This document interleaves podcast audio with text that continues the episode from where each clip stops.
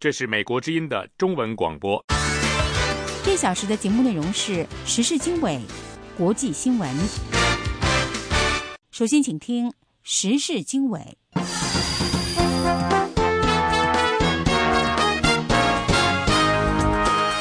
欢迎收听美国之音的时事经纬节目。今天是十月二十二号，星期二，美国东部夏令时上午十点，中国时间晚上十点。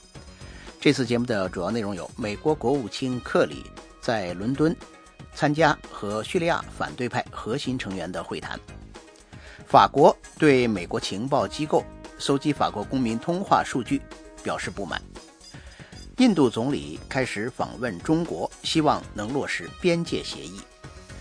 台湾大学教授声援北京大学经济学院被解职的夏业良副教授。以上内容欢迎收听。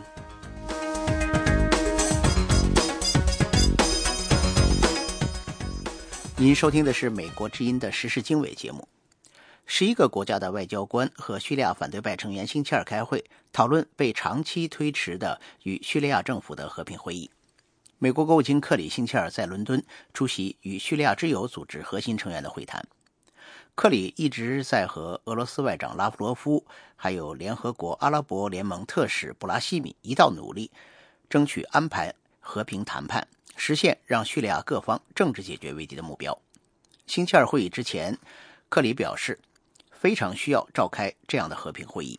他说：“叙利亚有越来越多的难民，越来越多的人无家可归。”战争的破坏在继续，因此每个人必须认识到，如果叙利亚危机不能通过协商解决，这个国家将存在彻底崩溃的危险。叙利亚反对派领导人威胁要抵制这次和平会议，除非叙利亚总统阿萨德同意下台。阿萨德坚持不辞职，直到2014年年底任期届满，并且有可能寻求连任。美国国务卿克里星期二和法国外长法比尤斯会晤，讨论了最近被公开的有关美国情报机构搜集数百万法国公民通话数据的消息。法比尤斯的发言人对记者说：“法比尤斯在星期二的早餐会上要克里就搜集电话记录的事件作出解释。”这位发言人说：“美国的做法不可接受。”美国总统奥巴马星期一和法国总统奥朗德通电话，讨论了让法国不满的电话记录事件。奥巴马总统对奥朗德说：“美国正在重新考虑情报收集工作，确保在安全和隐私之间保持平衡。”不过，白宫抱怨说，法国媒体的有些报道扭曲了事实。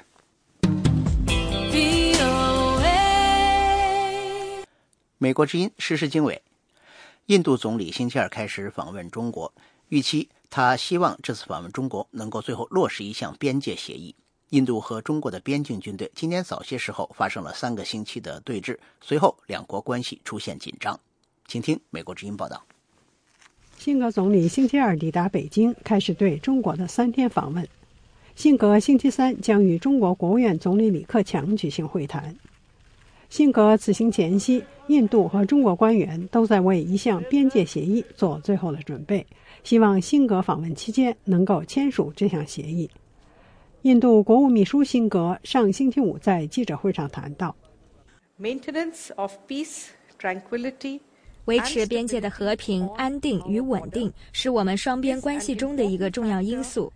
预计这将是两国领导人讨论的重要议题，因为这也是两国双边关系得以发展壮大的基础。”今年四月，印度指责中国军队越境进入印度拉达克地区，但遭中国否认。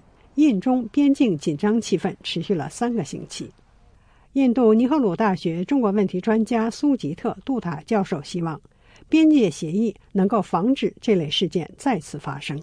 Hopefully, certain level of 希望协议能够加强双方的某种机制，确保今年早些时候的情况不再发生。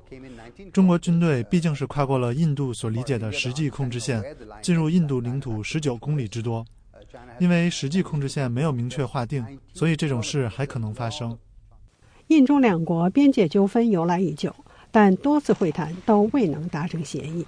而中国加强边境地区军事部署，更是加深了印方的疑虑。杜塔教授认为，只有解决了边界纠纷，两国才能关注其他问题。必须正视才能解决。这个问题在印度有很大影响，民众关注，媒体关注。如果公众舆论在这些问题上对中国持负面看法，正常的外交和经济活动就变得困难了。这些都是互相关联的。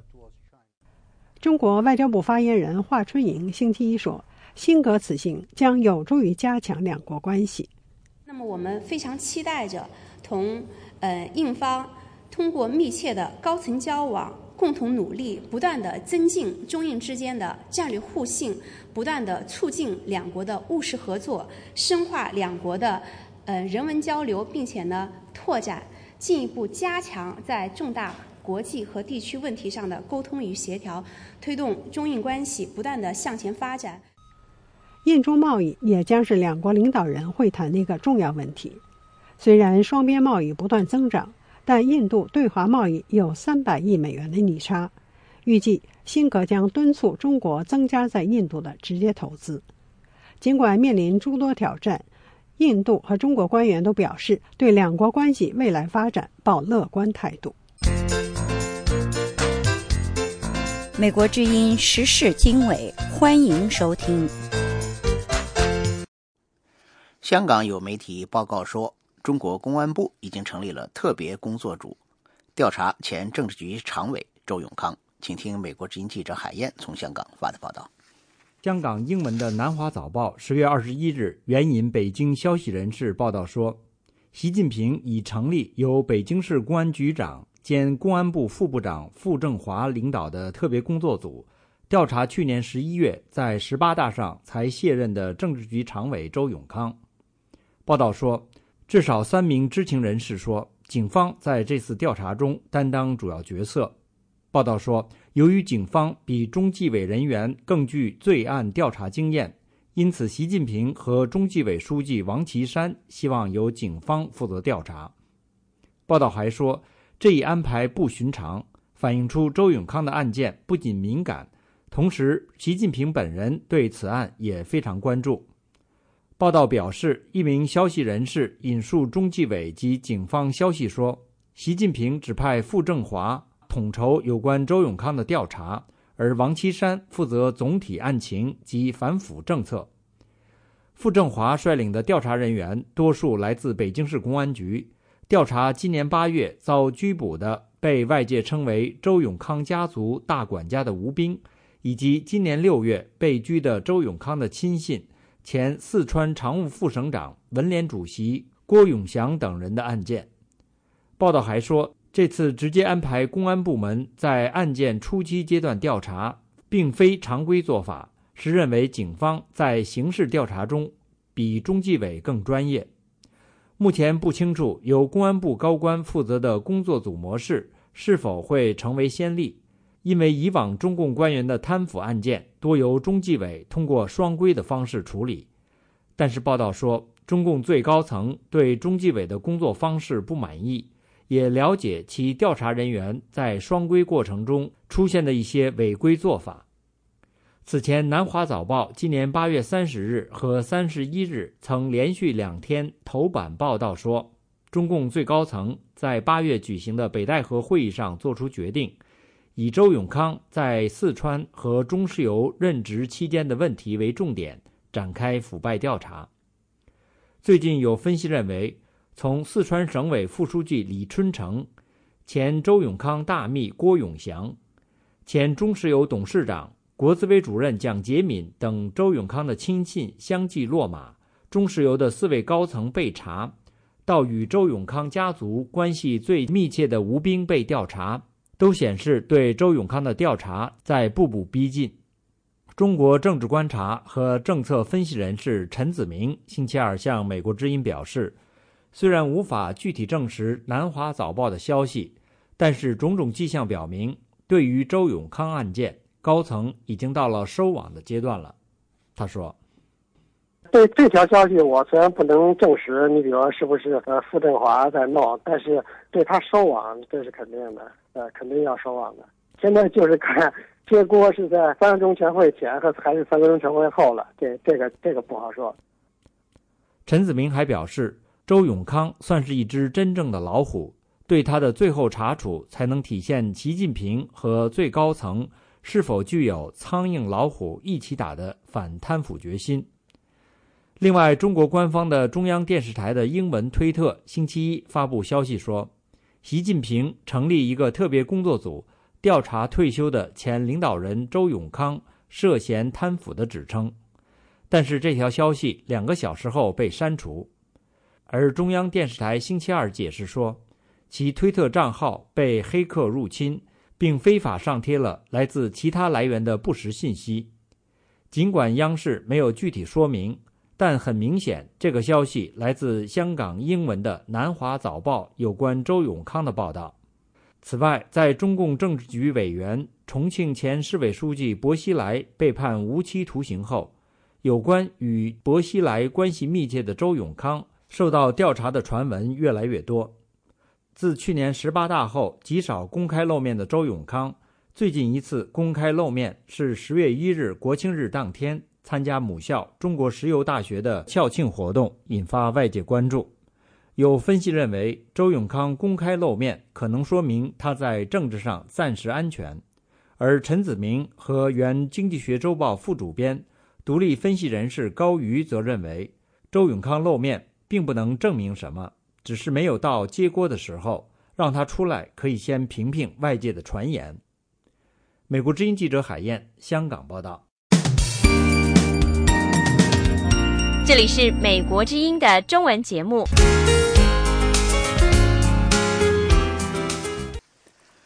您正在收听美国之音的时事经纬节目。随着前中共政治局常委周永康面临被调查，前中共政治局委员薄熙来正在面临他的上诉结果。山东高级法院宣布将在十月二十五号作出宣判。不过，北京一位职业律师表示。根据中国现行的法律制度，推翻原判的可能性相当低。请听美国军记者钟真芳报道。山东高级人民法院二十一号在其网站上公告说，将于十月二十五号上午十点，在该院第二十二审判庭公开宣判上诉人薄熙来受贿、贪污、滥用职权一案。北京律师莫少平在接受美国之音采访时表示，在中国的法律制度下，二审即为终审。推翻原判几率不大。若薄熙来被判必须服刑，他有权利在服刑时由本人或家属提出再审的申诉。莫少平说：“中国是二审终审制，呃，就是说只要是二审判决下来，它就是一个终审判决，呃，他就必须得按照这个终审判决认定的，他去服刑。但是呢，并不排除呢，就是说。”我仍然不服从你这个终审判决，我可以提出申诉，我可以要求再审，他有这个权利，并不影响他去服刑。不过，莫少平也说，提出申诉后，终审判决被推翻的几率非常小，比起二审推翻一审判决的几率还要小得更多。至于薄熙来是否可能被减刑，莫少平说，要获得减刑，前提是薄熙来必须认罪伏法。莫少平说。如果按他上诉这个角度来讲，他肯定是不服一审判决啊，就不认罪伏法吧。简单的讲，他肯定不认罪伏法。不认罪伏法，原则上，我只能说是原则上。至于另外的因素，我就不说了。原则上，呃，他是不会考虑，呃，从监狱管理部门往法院，不会考虑减刑假释的。山东省济南市中级法院九月二十二号一审判决认定，薄熙来因犯受贿罪而将他判处无期徒刑，并剥夺政治权利终身。薄熙来在法庭上否认几乎所有的指控。以上是美国之音记者钟成芳的采访报道。这是美国之音的时事经纬节目。联合国人权理事会星期二开始审查中国的人权记录，这也是中国新任国家主席习近平上任以来第一次中国的人权状况被审议。就在习近平刚刚担任国家主席的时候，有人曾经希望他会带来更多的改革和开放。不过呢，看到中国的一些活动人士和维权律师被打压，他们的希望也随之破碎。请听美国之音记者艾德从北京发的报道。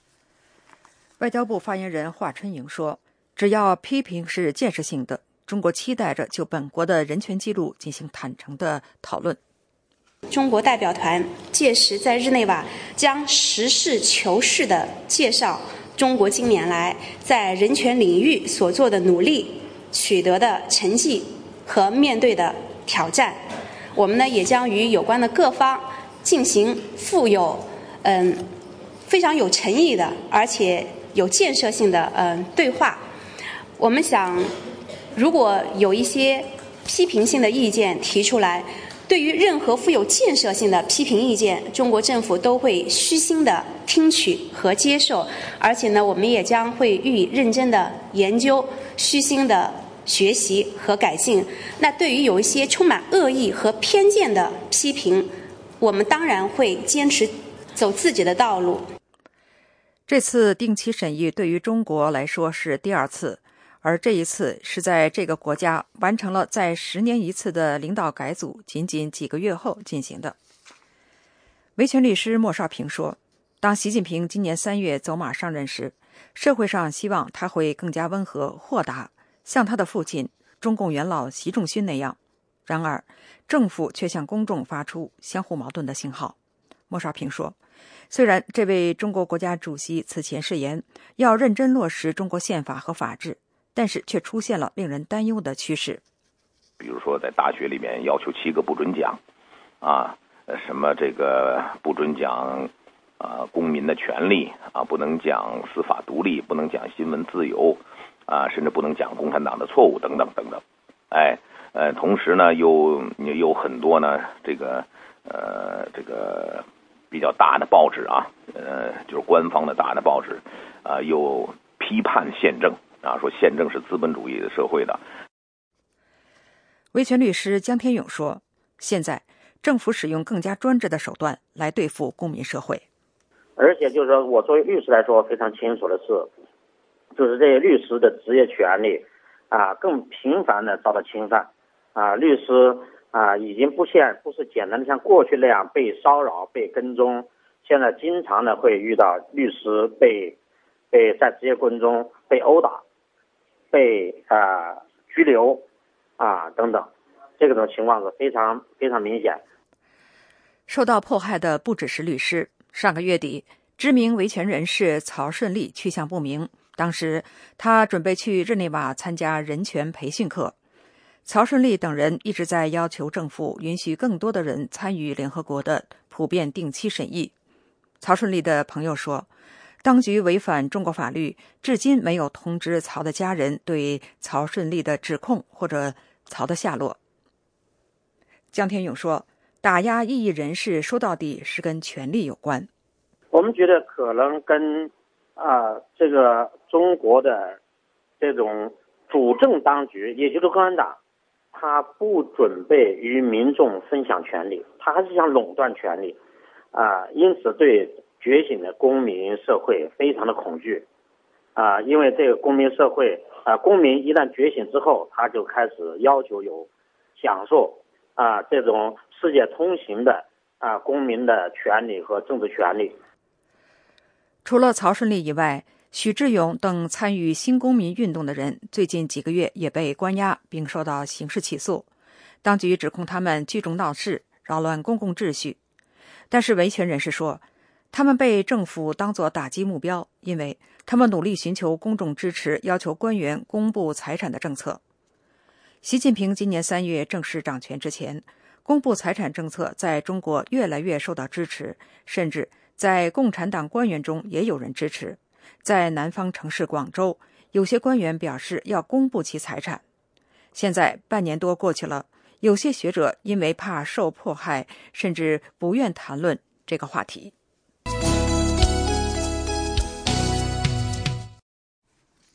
您正在收听《美国之音》的时事经纬节目。就在北京大学经济院副教授夏业良被解聘之后，北京大学公布了解聘他的理由。夏业良在接受《美国之音》驻北京记者东方的采访时，对校方提出的理由又进行了反驳。请听《美国之音》驻北京记者东方对夏业良的采访。夏教授你好，欢迎你接受美国之音的视频专访。我知道这几天你一定很忙。对，就是因为我一个人在对付这个庞大的这样一个宣传机器，他们在全面在泼污，在在组织学生在那个网上这个是，呃，编造一些谣言，就是冒充上过我课的学生，然后编了一些匪夷所思的一些东西，也很可耻。他们，你也看到了啊，最近几天世界各大媒体呢都报道了。呃，北京大学解聘您的消息。不过我们注意到，中国官方的媒体啊，没有怎么进行报道，特别是呢，报道没有采访到您本人，是不是这个情况？先不要说客观，就是一开始是没有，但是昨天呃前天晚上有南都周刊采访了我，那是第一次，那就是等于我说出这个话以后才有的，是在那之前没有人采访我，是我说出来了，我说没有中文媒体采访我，然后南都周刊采访了我。然后报的时候呢，还是把官方的说法作为主要的部分报出来，然后加了一点他们一些不同的声音，呃，所以我觉得这就可以看出，包括我在那个前天晚上，当时那个腾讯微博的一个编辑，他说夏老师你需要发声吧，因为很多人他们编辑都同情我，他们说你需要发声嘛，我们给你开设一下你的博客。我说我早就有博客，但是都被封了。我过去有搜狐、新浪、网易、腾讯。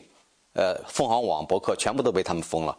后来他说：“我给你新开一个，你在上面可以发言。”所以前天晚上开了以后呢，我就上面说了几句。我意思说，就没有一个地方能够让我说话的，是吧？然后后来呢，南都周刊采访了我，然后昨天是发出来了，但是以官方的说法为主。然后呃，昨天呢，突然又很奇怪，就是中央人民广播电台经济之声节目突然打电话给我，让我谈一些有关反腐败、就是公款支出方面的问题。我不知道他们是不是看到这个以后，呃，做出了一种姿态和反应，就是说，呃，还有谁？还有这个网易微博的编辑，也是说他希望给我开一个啊，还有搜狐，他们都说给我开这个博客，我的博客都被他们封掉了。然后他说开博客现在让你发言，啊，但是他们说封博客不是他们干的事儿，是那个新闻办干的事儿，网办、网管办干的事儿，所以说没办法。那我说我开这个能持续多久呢？他说用。呃，尽可能的让时间长一点，但是没办法。你像那个腾讯微博，我不是做了一个对官方的反应吗？那个已经被现在那个我的那个部分反应的那个已经没有了。据中国官方的媒体介绍呢，您被解聘是因为学生不欢迎您。那么您的博客为什么会被封呢？这个封杀博客不是这个事件之后，是这个事件之前就封杀了博客，啊。就是我是最后一个新浪微博夏月良九世是在呃官方宣布对我这个停止呃这个聘用之前两天就已经被封了，所以我在想他们是不是一个统一的布置和安排，就提前两天给我封了，然后两天之后告诉我你已经被这个呃解除这个，嗯，您觉得封博客的行为是北京大学方面做出的吗？当然不是北大做的。包括就现在做出这个决定，我也不认为真的是北京大学自己的意思，就是说呃停止续聘这个事情，我也不认为北京我们经济学院更没有这样一个呃主动的意识，我相信。那校方说的投票结果又是怎么回事呢？啊，他们说我连续多年被学生评分为最差的，啊，那最差就是说在我们经济学院现有的教师里面，他这个排名嘛，那我就要问，就是说这个一个是评分怎么评？因为我们每个学期每一门课都要被学生打分的，那我一个学期一般是教到两到三门课，一年我两个学期就是五门课，那五门课每五门课每个门课都有他的这个学生打分的分数，他是把单独的一门被评为最差的抽出来呢，还是说五门的平均分得到了最差？如果按照刚才我就说的，就是每个学期不是每个老师每一门课都要打分，那在全校你想有几十个学院？那一个学期就能产生几十个人，对不对？每个学院它都有嘛。那就是说，一年它就产生差不多将近一百个这样的教师。那假如说连续多年的话，就是几百位这样的教师都可以这样的。那如果是这样除名的话，那北大过去这些年要除很多人了，是吧？这不不管是在经济学院还是在其他学院，从从来没有听说过这样的一个规则，说如果要是讲由于学生给你打分打的低，你就会被解职啊，这没有的事儿。所以他完全他非常的牵强，他这种解释，我不知道他这种解释，如果要是讲被大家广为接受的话，他以后会不会遇到问题？那其他老师以后还会出现？我走了以后，不还有倒数第一吗？或者说原来是倒数第二的，现在变成倒数第一了？那那怎么办？你下次还解不解雇人家，对吧？所以我觉得他们非常的荒唐和愚蠢。做校方解释，您被解聘的原因呢，是连续数年学生评您为最差的啊教授。您对这一点有什么解释吗？首先，这个呢，我要解释。就是说，他们给我编排了说连续多年的倒数第一，在我的记忆中只有一次，啊，那学生对我有一些抱怨，那我就要讲一下这个抱怨，呃，比如说我上的大课经济学原理，因为他们反映最多就是讲经济学原理这门课，啊，这门课呢一般人数是在两百五十人以上，最多的时候是三百七十七十六人，三百七十六人，另外再加上旁听的，就是有其他院系的，还有社会各界的，包括有些成年的老师。进修的教师，呃，甚至媒体的记者都有来听我的课的。有的时候是走廊坐满了，就坐在那个楼梯那个走廊的楼梯，还有这个前面的讲台上都坐满了人。很受欢迎。对啊，那要是差的话，谁还来听呢？是吧？那这样的情况就是说，当时北大有一个很奇怪的规定，就是教务部啊有个规定，就说你这门课程你的不及格率要保证在百分之五到百分之八，不及格率。啊，我记得现在那个原文，我现在可能难以找到。我哪一次找到的话，我可以这个给媒体看。就是，呃，特别让我为难的就是说，如果是百分之八的这个不及格率的话，那我这个大课有几百人的大课，就有不少人不及格了。啊，那么不及格的话，你想想，最后的他们的抱怨是很厉害的，啊，他肯定不会说自己的问题，他会说老师教的不好啊，然后他们就会集中抱怨。那他后上面不是也写了吗？说这么多年我累积收到了三百四十条。对我的抱怨意见，但有些媒体把它误解为三百四十个学生，这个是不对的，啊，三百四十条不等于是三三百四十个学生，可能有的一个学生就能写个十几条，是吧？所以这到底是多少人抱怨的？抱怨的内容是什么？我们并不清楚，而且这些抱怨、这些意见主要是集中在最近这几年，啊，尤其是二零一零年之后，呃，因为那个时候我知道北大有了学生信息源制度。是不是更早就有了？我不知道。但是至少在二零一零年，我已经知道北大有信息信息源制度。所谓信学生信息源呢，指的是他们的职责就是要报告这个老师和同学之中反党反社会主义一些这个思想政治上有问题的言论，他们是需要负责汇报的啊。那我不知道这些学生啊，因为北大就是大家社会公众误以为北大来的学生全都是通过考试选拔出来的全国状元，其实不是，构成比较复杂。现在。有一些是保送生，啊，比如说二零一零年那个班上，当时有一个学生站起来在课堂上跟我争论的那个学生，啊，他争论什么呢？因为我在讲到的一些共产主义这些，我说共产主义这些东西已经是失败的，就是说在二十世纪，这作为一个实验的结果的话，你看，像社会主义国家现在还仅存几个共产主义这个理论，基本上就是说没有真正的说服力了，就多少人没有多少人相信他了。但是这个学生马上就站起来，他说：“我坚信共产主义。”而且我认为共产主义一定能够实现，我在为实现共产主义而努力，什么什么讲这些东西。然后有十几个学生为他鼓掌叫好起哄，那我当时感到很惊讶。我说：“你们是真傻还是装傻？”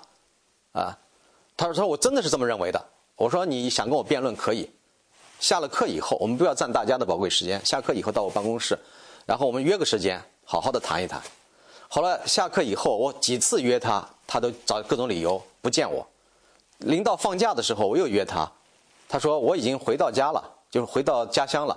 那时候已经虽然课考完了，但是还没有放假，他提前回家了，所以我约不到他。他不想跟我谈，他只是在课堂上搞了那么一下。那后来呢，就是他当时跟我争论那天晚上，当天晚上就有一个同班同学发了一个邮件给我，说夏老师你不要生气，你不要跟他们呃这去去那个争论。这个学生不是一般的学生，是特殊学生。啊，我说为什么是特殊学生呢？他就说这个人叫什么名字？他父亲是干什么的？然后后来我去查了一下子，就了解了，他的父亲是吉林省委副书记、长春市委书记。他进北大是保送的，是不用通过考试的。而且我看了一下他的那个网上有关他的资料，他几岁的时候就已经被包装的具有很多的光环。他访问过日本、新加坡、韩国，都代表中国少年作为最优秀的分子。然后呢，十几岁的时候他就作为奥运火炬手，那是一个很高的荣耀，是吧？啊，然后呢，在他毕业的时候被作为辽宁省三好学生标兵，可能是最好的一个名名次，把他送到北大来。啊，然后呢，据说那个同学反映说，他那十几个跟着他的同学，平时到外面吃啊玩儿都是他买单，他就像是一个帮派一样，他是帮派老大。然后他现在这个学生已经当了团委副书记，啊，以后呢，他的道路就是基本上是要往上走的，就是就这样的一种趋势。而且以前前面也有个类似的例子，原来有一个孩子，他父亲是原来当陕西省长的时候，他进了我们经济学院，一开始是本科，后来留校当这这个教工，所谓当教工就是当学生辅导员，当辅导员就在在职读研究生。按道理，你当学生辅导员有很多的工作杂物，他就读在职研究生，啊，然后呢，现在先是成为经济学院的团委书记，现在已经是北大团委副书记，因为大家都知道，北大的团委如果是团委书记的话，就有可能进团中央，进团中央就是将来那大家都知道这些国家领导人的这样一个发展路径，所以现在有很多的这个特殊学生，他们是一个特殊利益集团的一个分子，他们在为这个集团在辩护，啊。所以这里边的学生构成很复杂。现在呢，呃，他们都是含糊其辞的说北大的学生对你的不满。那到底什么人提了什么样的意见？他这细节他不会说，是吧？在北京大学，一个曾经被认为是学术最开放、历史最悠久的名校，居然在课堂上出现一个学生说：“我要为共产主义奋斗终身。”而且其他的学生没有对他进行反驳吗？没有，就是他那十几个学生一起哄，其他大学学学生都看着他们，都看着他们，但是没有人跟他们辩论。而且我说，那在课堂上我们不要辩，我们可以专门找个时间辩，嗯。太悲。所以我就问他，你到底是装傻，是真傻还是装傻？后来有人把这个话弄到网上，说我骂学生。欢迎继续收听美国之音的中文广播。这里是美国之音的时事经纬节目。就在北京大学的经济学院副教授夏一良被校方解职之后，台湾大学的一些教授呼吁北京大学应该坚守学术自由，恢复夏一良的教职，并且他们还提出有可能邀请夏一良到台湾大学任教。请听美国之音驻台北记者黄耀义的报道。国立台湾大学校园当中的附中，是为了纪念前台大校长，也曾经担任过国立北京大学代理校长的傅斯年。傅斯年主张学术自由，在台湾白色恐怖期间，他容纳左派学者，也曾经为了军队进入校园而与官方发生了紧张关系。十月二十一号，多位的台大教授聚集在附中底下，呼吁北大坚持学术自由，恢复夏业良教职。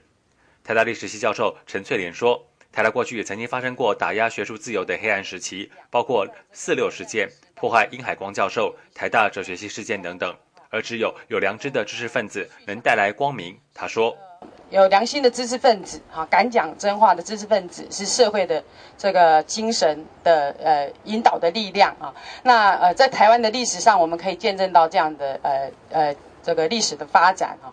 我们也很希望在呃中国哈呃这样子的力量哈可以啊这个存在哈。那否则呃那样的社会，我们如何跟他有互动跟交往啊？”台大法律系教授陈昭如表示，这不只是在声援中国的学术自由，也是在主张台湾的学术自由。他说：“因为今天北大可以这样子去压抑他的自己的老师的学术自由的时候，明天台大的教授、台大台湾的整个学界要跟中国交往的时候，难道不会产生一个自己心里的小警种吗？哦，所以我们认为今天我们一定要站出来。”台湾警备总部是台湾戒严时期的一个机关，被反对派人士认为是引发白色恐怖。打压异议人士进行政治侦防的组织。历史系教授周万耀则要求，学术交流应该要加上保障条款。他说：“台大和北京啊，北大啊，北京大学签订了很多的交流的啊这个合约或者各种协议啊。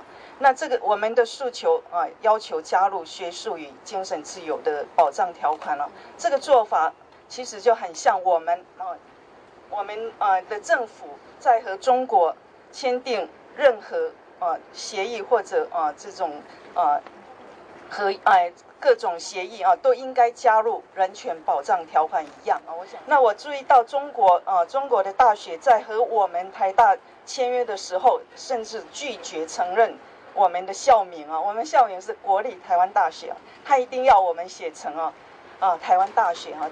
台大法学系教授严觉安在回答美国真记者有关于夏业良是否可能到台大任教的问题时表示：“呃，这个因为他是经济系的老师哈，所以如果有的话，很可能是要透过经济系。那今天因为正好那个包括系主任郑秀玲老师有事没有办法出席记者会，啊，所以这个当然另外后面最重要是看夏教授本身的意愿。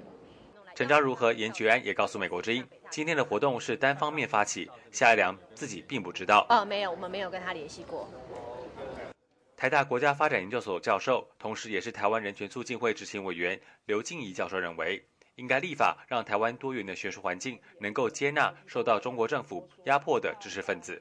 他说：“就说，以台湾的这个地缘关系，以及跟呃中国现在的相对的呃往来啊。”呃，其实呃有一个这个难民法是非常重要的。那事实上也过去呢，在根本没有法律的状况底下，一直延续到今天呢。在过去五年、十年来，事实上是有一些，事实上是在国际上面是典型的政治难民的的的所谓的中国朋友，现在就一直滞留在台湾的哦，这是身份不明的状状态哦。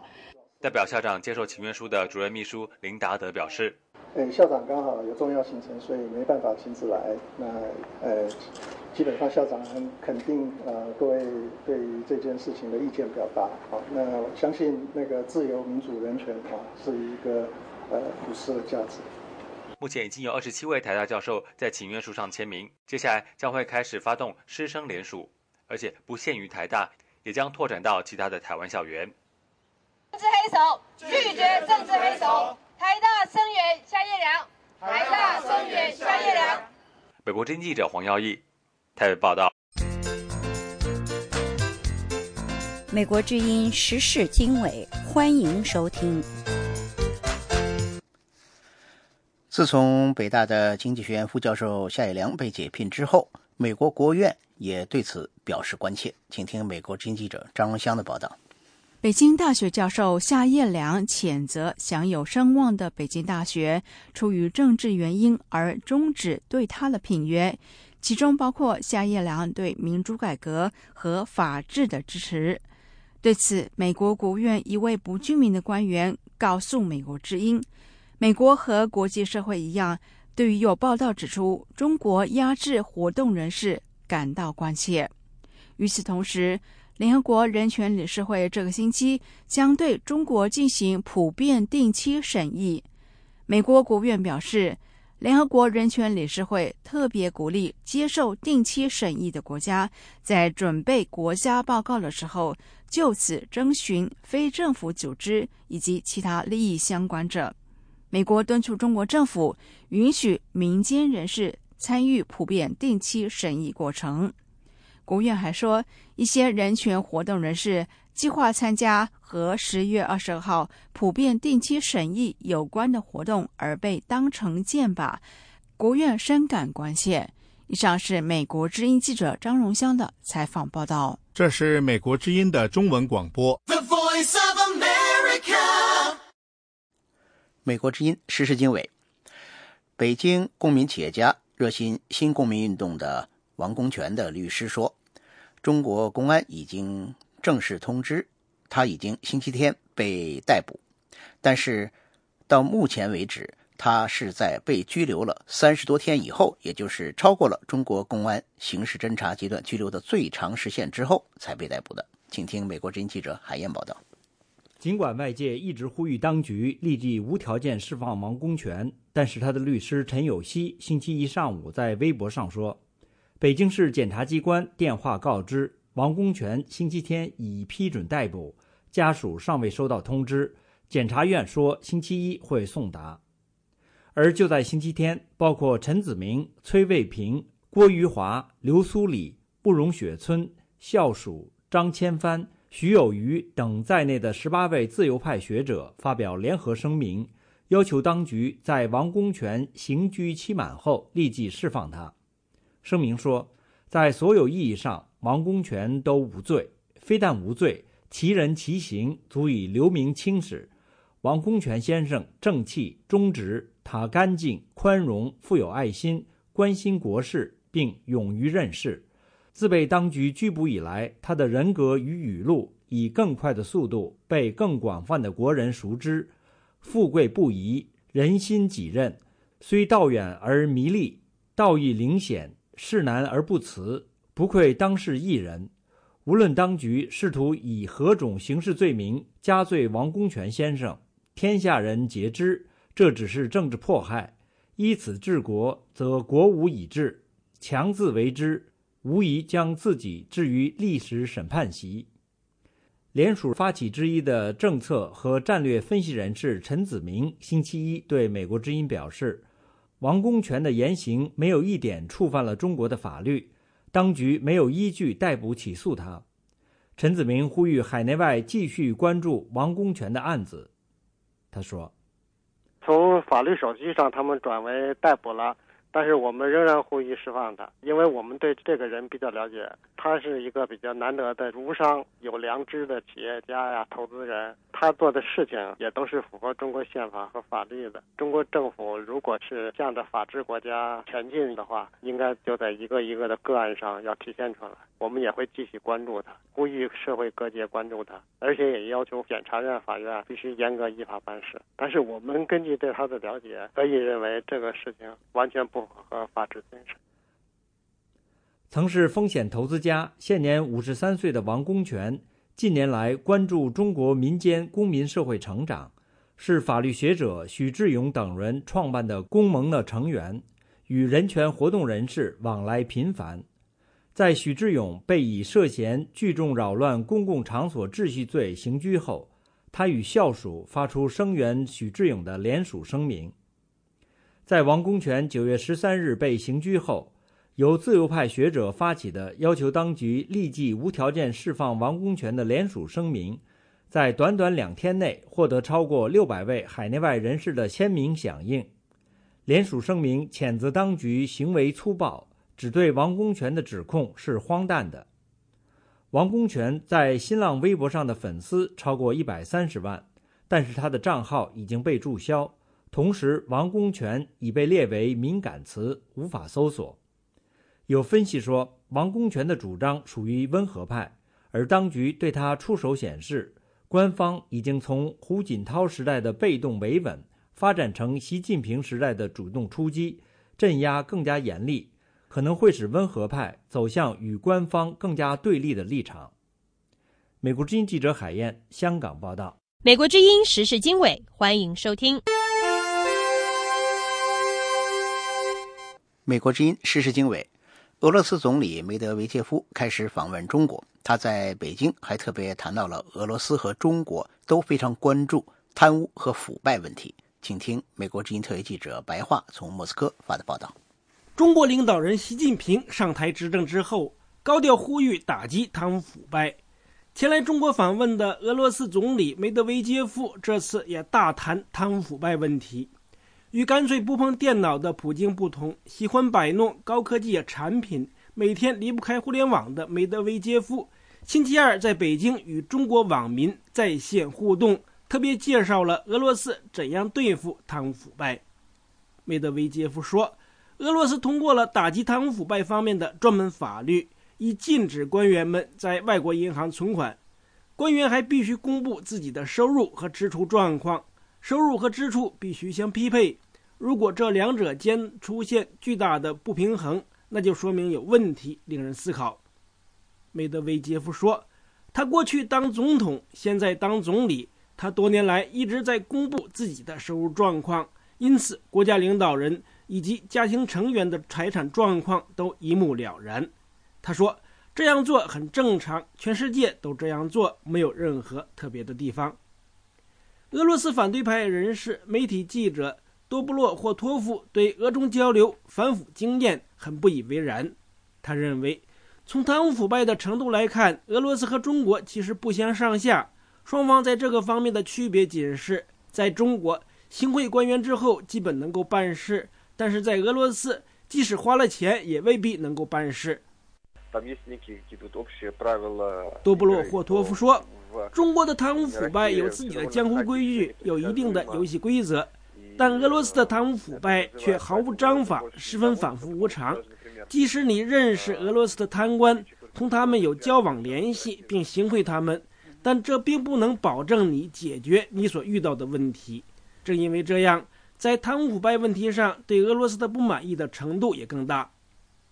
梅德韦杰夫星期二在北京承认，在打击贪腐败方面，俄罗斯尚未扭转局势。他称，贪腐败是体制性的问题，还必须做出更多的努力来改变局面。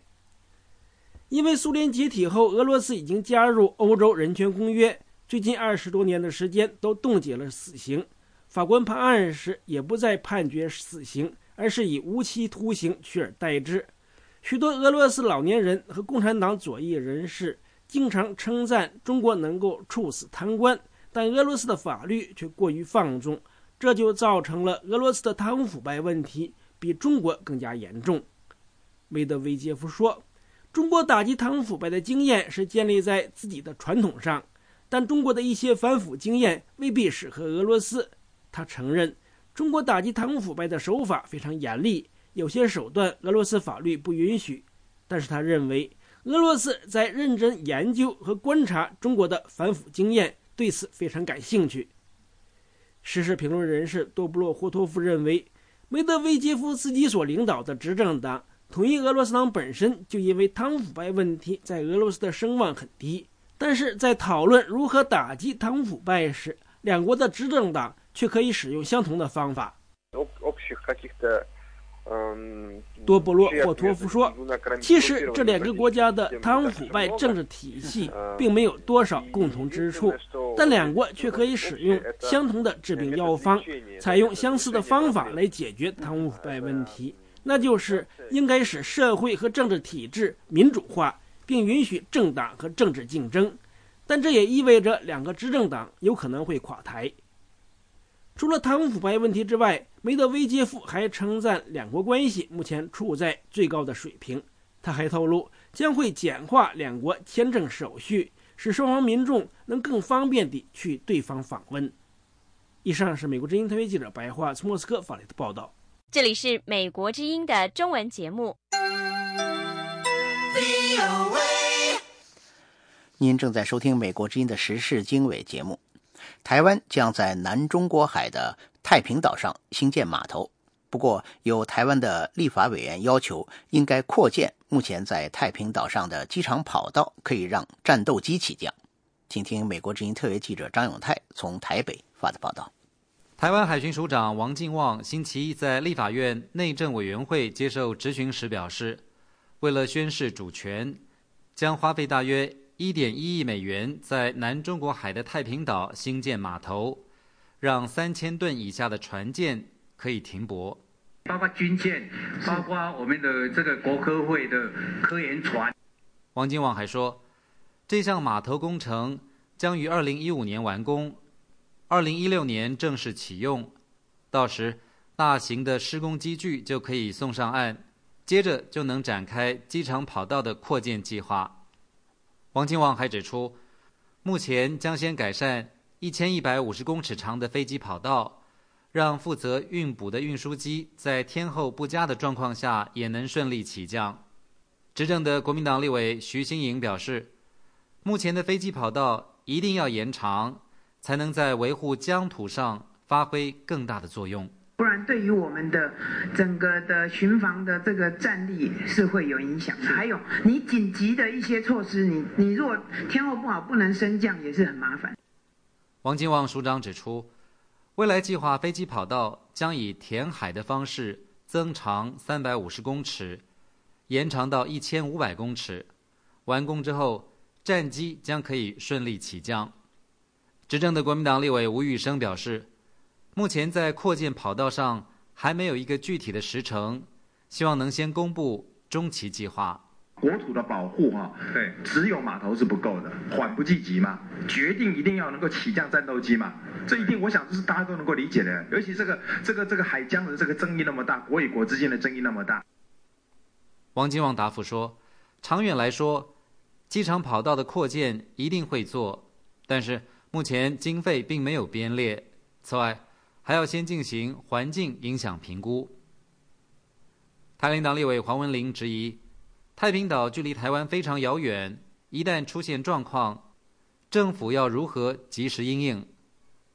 王金旺署长表示，运输机需要三个半小时才能从台湾本岛飞抵太平岛，军舰大约要两天的时间，因此岛上人员是独立固守，要在短时间内得到外援可能性真的不大。不过他强调，驻守人员都受过海军陆战队的训练。王金旺还说，如果太平岛出现紧急情况，国防部有一套“未将计划”，也就是军队会进行支援。太平岛面积零点四九平方公里，距离台湾一千六百公里，岛上大约驻守一百多位台湾海巡署的人员，包括了中国、越南、菲律宾等国都宣称拥有这座岛屿的主权。以上是美国之音特约记者张永泰从台北发来报道。由美国之音编著的新书《国家秘密》七月份出版，并在香港、台湾和美国同步上市。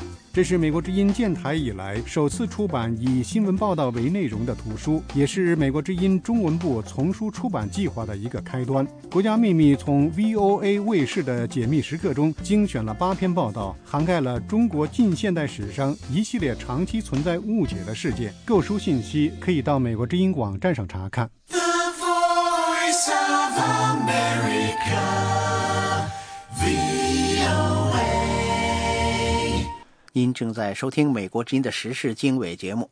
随着日本和中国之间关系的起伏不断，一百五十多名日本的中国问题学者组建了思考新型日中关系研究者学会。他们的目标是通过寻找一条超越排他民族主义、构建和解之路。请听美国之音特约记者小玉从东京发的报道。星期二，思考新型日中关系研究者会的代表在东京的日本记者俱乐部举行了记者招待会。他们正式公布成立的同时，阐明该组织活动的目标。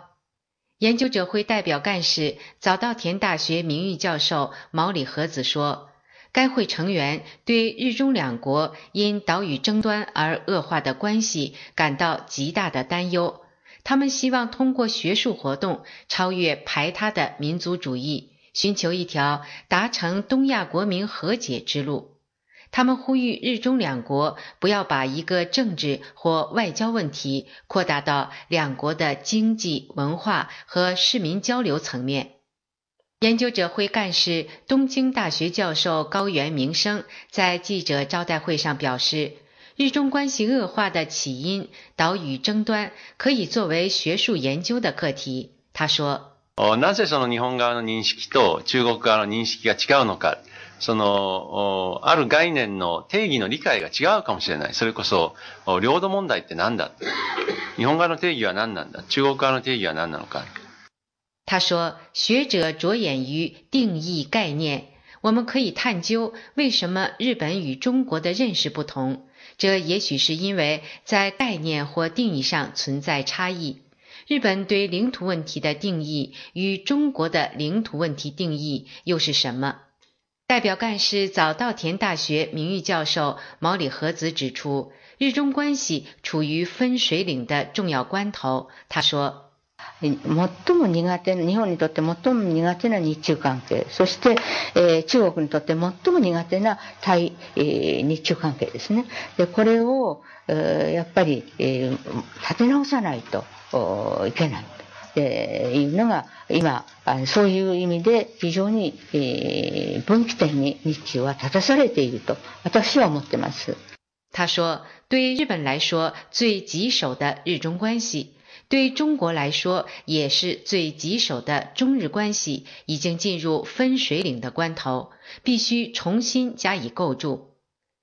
研究者会目前有一百五十六名日本的中国问题学者，该组织还将呼吁旅日华人以及海外的日中关系学者参加，共同开展构筑新型日中关系的学术活动。美国之音特约记者小玉东京报道。美国之音中文网站新闻快捷，报道全面，视频节目丰富多彩，音频节目动人心弦，分析深入，发人深省，讨论激烈，权威客观。欢迎随时登录美国之音中文网站，www. 点 v o a c h i n e s e 点 c o m。如果遇到防火墙，请发电子邮件到通讯 at 赛风三点 com，获取赛风三软件，通晓美中大事，锁定美国之音。The Voice of America。谢谢大家收听《美国之音》的时事经纬节目，我们明天再见。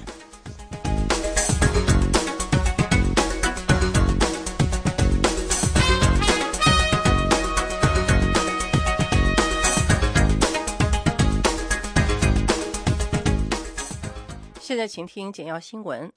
美国国务卿克里等来自十一个国家的外交官星期二与叙利亚反对派成员举行会晤，鼓励反对叙利亚总统阿萨德的人士与叙利亚政府共同召开和平会议。克里国务卿说，谈判解决是结束叙利亚战争和人道主义危机的唯一方式，但是叙利亚全国联盟等叙利亚。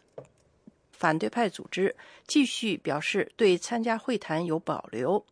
叙利亚联盟的发言人在伦敦会晤期间发表讲话说，该组织反对让阿萨德参与未来的政治进程和过渡政府。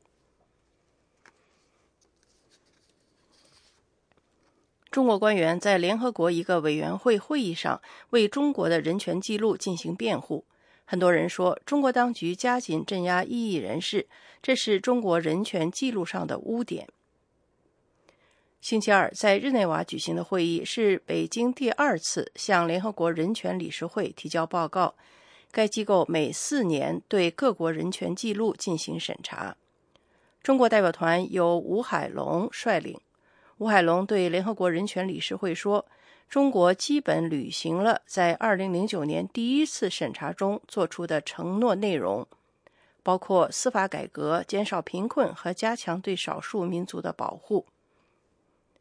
星期二的审查开始前，一些活动人士攀爬联合国一座建筑周围的脚手架，展开一面旗帜，呼吁联合国支持西藏人权。至少四名抗议者被联合国保安人员拘押。与此同时，中国发生人权活动人士连续被捕事件，他们中有几个人争取参与草拟中国政府为这次普遍定期审议而提交的报告。总部设在英国的国际特赦组织敦促美国结束对其巴基斯坦境内无人机行动的保密状态。国际特赦星期二发表报告说。美国看来犯有非常严重的侵犯人权行为，这种行为可能等同于战争罪行。国际特赦在报告中列举了自2012年1月至2013年8月发生在巴基斯坦北瓦吉里斯坦部落区的45次无人机导弹袭击。报告说，在一次袭击中，一名68岁的祖母在地里摘菜时被无人机炸死。报告还说，在另一次袭击中，十八名工人在准备吃晚饭时死于无人机空袭。巴基斯坦领导人表示强烈反对无人机空袭，但是，一些批评人士认为，无人机空袭是巴基斯坦和美国达成的秘密协议的部分内容。这类空袭得到巴基斯坦当局的秘密批准。国际特赦敦促美国和巴基斯坦。公开所有与无人机空袭有关的信息。该组织的报告说，无人机空袭地区的居民每时每刻都生活在对来自各方暴力的恐惧之中。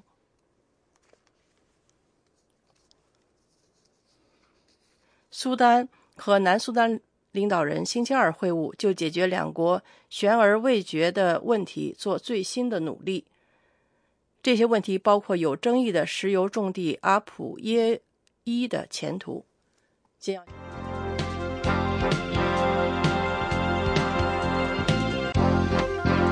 各位听众，美国之音现在结束今天下午六个小时的中文广播，下次广播从北京时间上午六点钟开始。美国之音中文广播已经进入每周七天，每天二十四小时运作。欢迎您通过网站 voa chinese 点 com 或亚洲三号卫星 继续收听、收看《美国之音》节目。